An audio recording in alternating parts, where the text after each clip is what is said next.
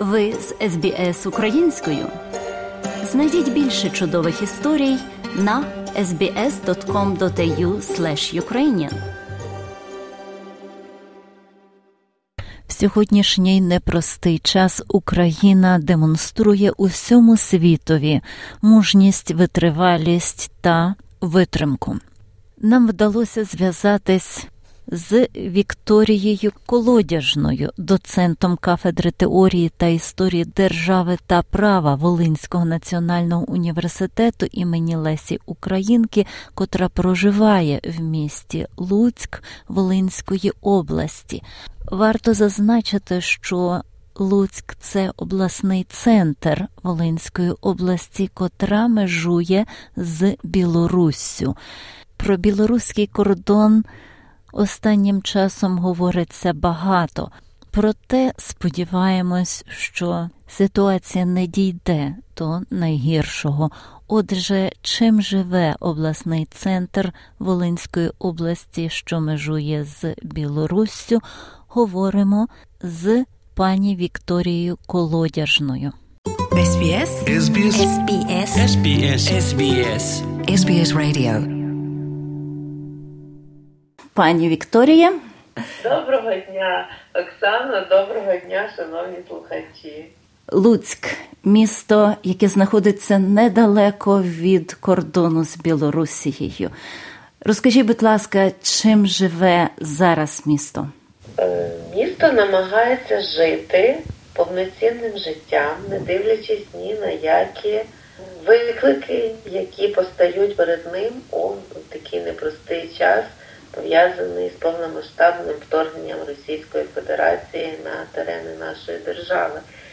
І е, не дивлячись на повітряні тривоги, не дивлячись на прильоти, які час від часу відбуваються, усі служби міста працюють, е, заклади працюють, школи, університети, коледжі працюють. В залежності від ситуації ми навчаємося або в дистанційній формі, або офлайн.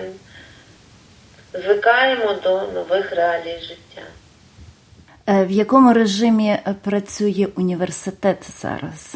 У нас відбувається такий змішаний режим навчання, в залежності від ситуації і країні в цілому, і ситуації в області. І наше керівництво досить мобільно приймає рішення відносно зміни форм навчання, тому що бувають випадки, коли ми не можемо знаходитися в приміщенні університету, в навчальних корпусах. Навіть такі ситуації, коли Банально немає світла, а значить не працює інтернет, і навіть онлайн студенти і викладачі не можуть е, спілкуватися згідно розкладу, який є у нас. І тоді в нас використовують різні можливості, як можна взаємодіяти з студентами. Ми навчаємося в Ну, якщо немає можливості навчатися за розкладом, ми навчаємося в той час, коли з'являється світло, і тоді чи інтернет, коли ми можемо вийти на зв'язок на зв'язок з студентами, і тоді ми проводимо ці заняття, коли є така можливість технічної сторони. Е, дякую. Як ви переживаєте відключення світла як часто маєте ці відключення в зв'язку з економією? Порівняно з е, районами, які більш е, постраждали від обстрілів, від бомбардувань, то в Луцьку ще ситуація більш-менш стабільна.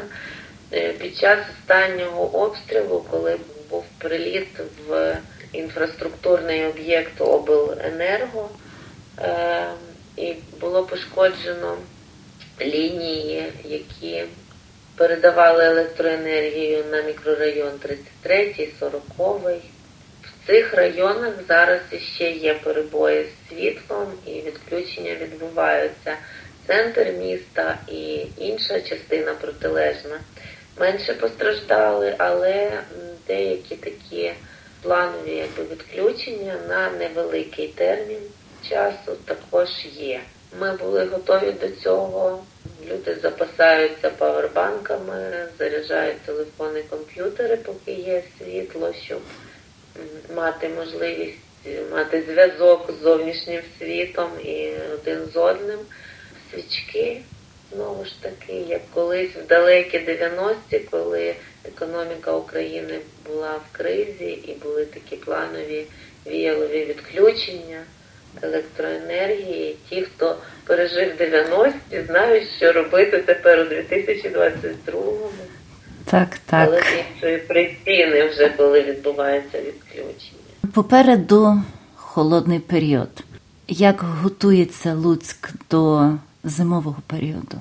Е, ми сподіваємося на краще, але готуємося до різних варіантів розвитку подій. І міська влада про це говорить, і наш мер комунікує весь час з мешканцями щодо цього і е, просить їх е, також готуватися до різних викликів, які можуть бути у разі, якщо ворог не зупиниться на такому терористичному підході е, війни не тільки з нашими збройними силами, а й з цивільними мирними мешканцями. І це просто геноцид і тероризм, який здійснює Російська Федерація щодо населення України, тому що вони е, б'ють по критичним об'єктам інфраструктури, вони спеціально знеструмлюють міста і інші населені пункти. Вони спеціально влучають в ТЕЦ, е, інші опалювальні станції, вони влучають в лікарні, в заклади освіти. І це не є якісь е, поодинокі випадки, це системна така діяльність постійна. І інакше як е, геноцидом або діяльністю, яка направлена на знищення українського народу, її назвати не можна. Пані Вікторія, ми знаємо, що ви багато працюєте з дітьми зі спеціальними потребами. Могли би ви нам декілька слів розказати про свою працю з ними? У нас є в університеті е, навчальний центр, який називається інклюзивний хаб простір дій. Ця структура в нас виникла внаслідок взаємодії Волинського національного університету, громадської організації та благодійного фонду Тільки разом. Ми спільно з фондом написали проект, який подали на конкурс і виграли цей конкурс. І внаслідок реалізації цього проєкту якраз і був створений цей інклюзивний хаб як такий майданчик і для навчання студентів, і для навчання спеціалістів, які хочуть працювати або працюють уже з інклюзивними аудиторіями, і як майданчик для самих дітей з інвалідністю, дітей з особливими освітніми потребами, щоб вони могли займатися творчістю, танцювати, співати, грати на музичних інструментах, грати в театральній студії, взаємодіяти з здоровими однолітками, так, і е, вливатися в культурне життя міста і бути повноцінними членами суспільства. І наш хаб існує з 2020 року і Багато цікавих заходів ми провели, багато проєктів реалізували. І продовжуємо працювати і в цей непростий час також. До цільової аудиторії в нас тепер долучилися ще і діти внутрішньо переміщені особи, тобто ті, які приїхали до Луцька з гарячих точок, зі Сходу, з Харківщини, з Луганщини деякі навіть з Київщини приїхали. Частина дітей повернулися, частина залишилася в Луцьку.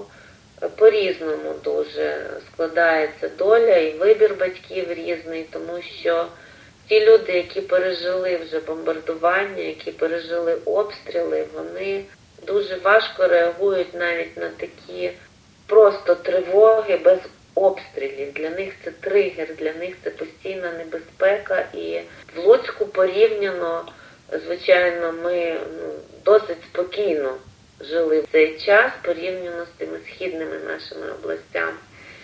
І коли такі поодинокі прильоти відбуваються в Луцьку, то багато дуже людей, які переїхали до нас зі Сходу, вони приймають рішення їхати десь в інше місце.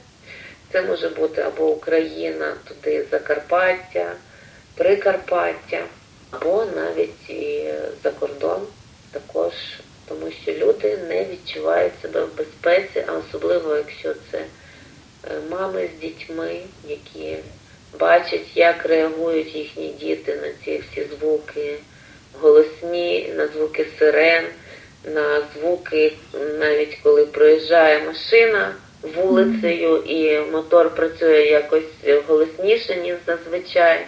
Дитина лякається, навіть можуть бути такі мимовільні рухи, коли дитина падає на землю, закриває голову, бо вона думає, що це ну, небезпека.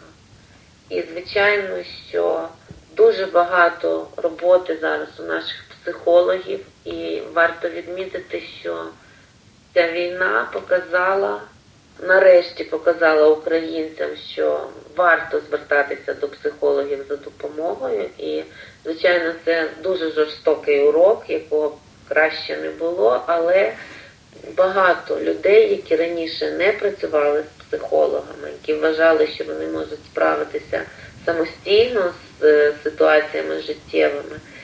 Зараз звертаються за кваліфікованою допомогою, тому що ми всі є травмованими. Е, війною, і е, у кожного з нас є цей такий так званий синдром вцілілого. Тобто ми всі е, вціліли, слава Богу. Хтось постраждав більше, хтось постраждав менше, але однозначно ми всі маємо цей синдром. Такі тяжкі будні Україна зараз переживає. Дякую, пані Вікторія.